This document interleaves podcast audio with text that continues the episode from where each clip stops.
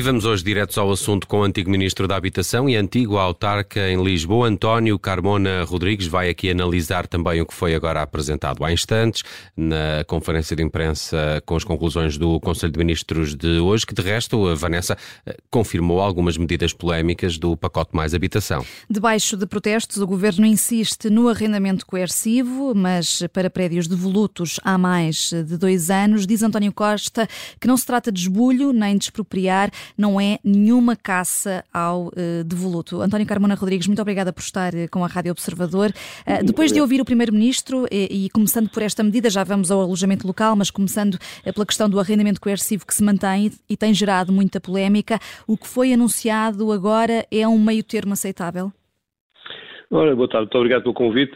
Pois, eu ouvi com alguma atenção o que foi dito agora nesta conferência de imprensa e eu diria que, relativamente a esta matéria, que é talvez a mais controversa e que mais celeuma deu na, na, enfim, na população em geral, mas também na comunicação, sobre uh, os prédios devolutos e o arrendamento forçado, eu parece-me que não houve aqui muita novidade, ou seja, passaram 45 dias desde o dia 16 de fevereiro que foi anunciado este programa, houve muita contestação, muita, muitos comentários, muita preocupação, mas uh, dá-me ideia que não há aqui grandes novidades, não há muito diferente. Dá-me ideia que, basicamente, no essencial, o Governo insiste, basicamente, no mesmo figurino que apresentou há 45 dias.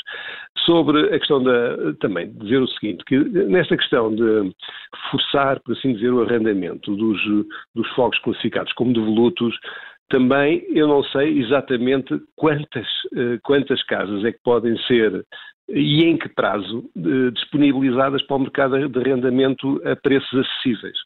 Porque se calhar estamos a falar de uma gota d'água no meio de uma, de uma onda muito grande de procura de jovens de habitação e não sei o quê, que precisam disso hoje, ou amanhã, ou depois de amanhã.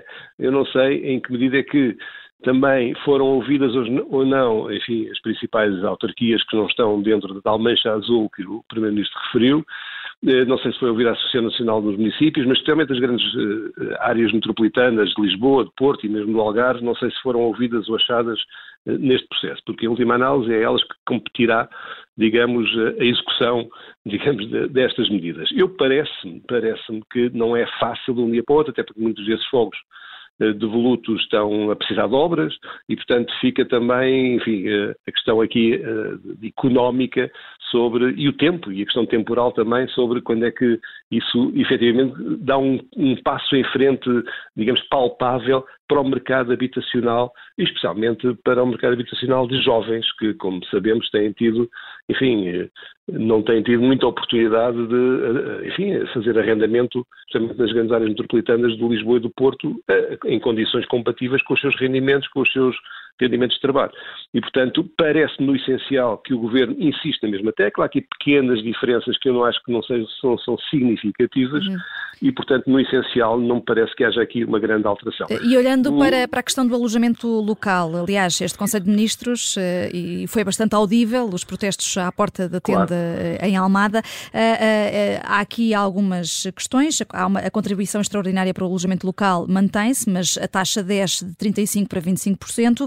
O fim das novas licenças eh, é só para apartamentos e não para todo o território nacional. Claro. A, a, a, contestação, enfim, está ao rubro. Depois deste, deste anúncio, poderá vir a baixar ou, ou, ou receia que não? Vamos lá ver. Também, quando se fala aqui em habitação local, nós, no fundo, estamos a falar de quem? A habitação local, eu diria que quase 99% se calhar, assim, tem sido para turismo. Não é para a população que vive cá em Portugal, seja portuguesa ou não portuguesa, mas que trabalha em Portugal e está à procura de habitação habitação permanente. A habitação local, a ideia que eu tenho, daquilo que eu conheço, é, foi feita e é feita muito para curta duração. Mas são dias. casas que poderiam estar a ser, a ser habitação para pessoas que vivem mesmo cá. Sim, mas está a ver com uma perspectiva de margem de lucro completamente diferente da parte do proprietário, não é? Uma coisa é alugar ao dia ou à semana, outra coisa é alugar ao mês, não é?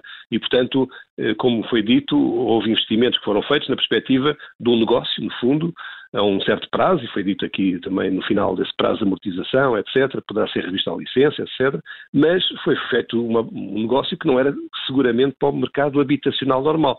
Isso, tanto quanto foi dito aqui, há que esperar, digamos, pelo prazo, digamos, quando é que isso terminará, o prazo de amortização digamos, do, do, do investimento para se poder equacionar a reversão do alojamento local turístico, chamamos assim, para o alojamento residencial, digamos, temporário, uh, permanente. E o que António Costa explicou é que quem tem crédito uh, pode continuar. António Costa ou o Ministro das Finanças, já não sei quem, quem é que sim, explicou. Sim, sim. Uh, portanto, o alojamento local, nestes casos em que há crédito envolvido, pode, pode continuar. Uhum. Exatamente.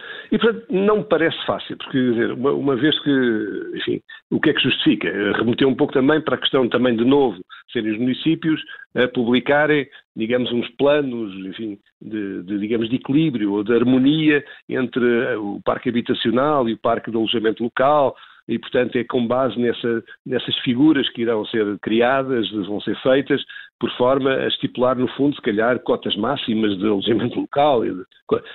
Não me parece, no imediato, que eh, vá colher muito bem junto daquelas pessoas que hoje, enfim, muitas delas eh, fizeram investimentos eh, para, para, para ter este, esta atividade empresarial, este negócio, e eu não sei se será suficientemente interessante para elas esperar agora, eh, digamos, por um fim de um prazo qualquer daqui a 2030 ou o que seja, para depois pensar na reconversão disso.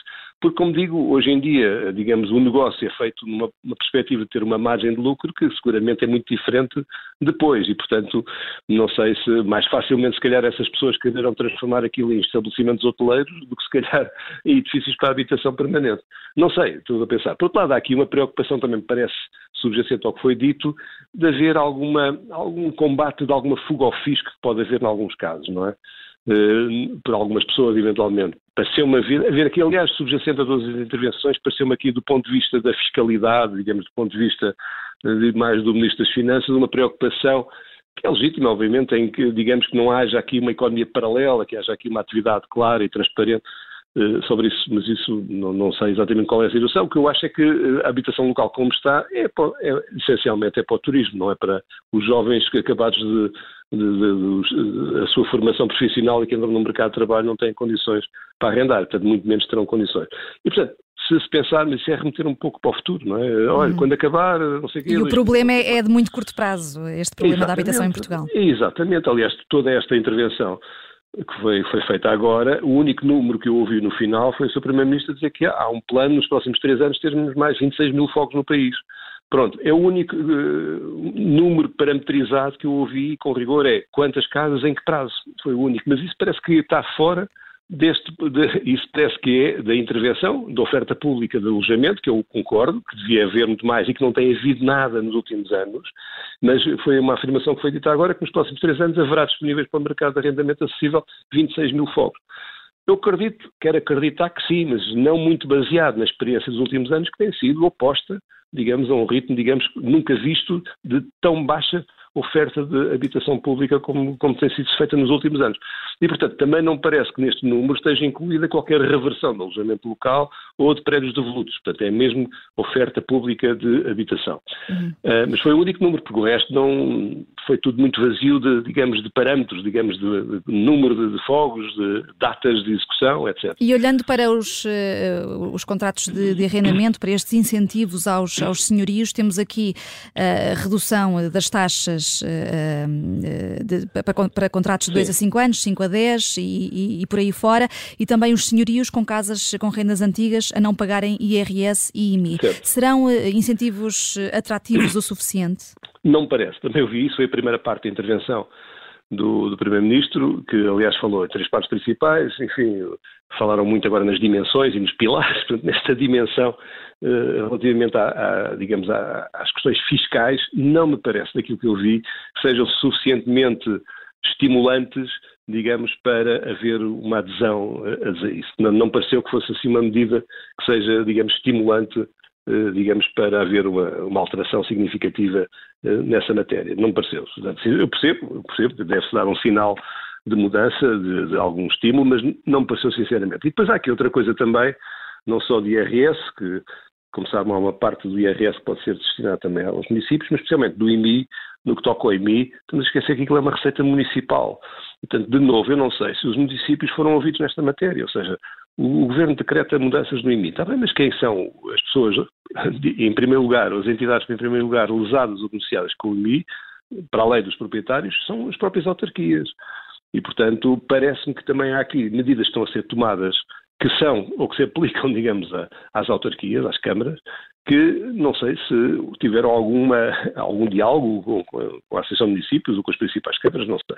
Mas, como digo, genericamente, neste, neste pacote, nesta primeira dimensão da fiscalidade, pareceram que eram medidas, obviamente, que poderiam, do ponto de vista matemático e comparativo com o anterior, ser melhores, mas receio que sejam uh, insuficientes para estimular, digamos, uma, uma adesão, digamos, a, a, esta matéria. Hum. Uh, uh, olhando para, para as outras medidas, e tendo em conta que não temos tempo aqui para falar de todas, há alguma que seja positiva ah, na sua ótica?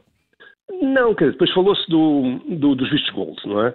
que foram já passados não sei quantos vistos gold desde que foi implementado, e o visto gold, quando foi implementado, de facto, dava a possibilidade aos, aos estrangeiros que iriam residir em Portugal de fazer investimentos no mínimo de um determinado montante, e quase todos fizeram na compra ou na reabilitação de prédios e compra de prédios, não sei o quê, de andares, e outra alternativa era na criação de emprego. Ora, se calhar foi mal, de facto, eu não conheço, se calhar não conheço, mas pode haver um, uma exceção ou outra em que tenha vindo alguém para ter a residência em Portugal, ter feito não um investimento de, não sei se era de meio milhão de euros ou qualquer coisa, mas criar emprego.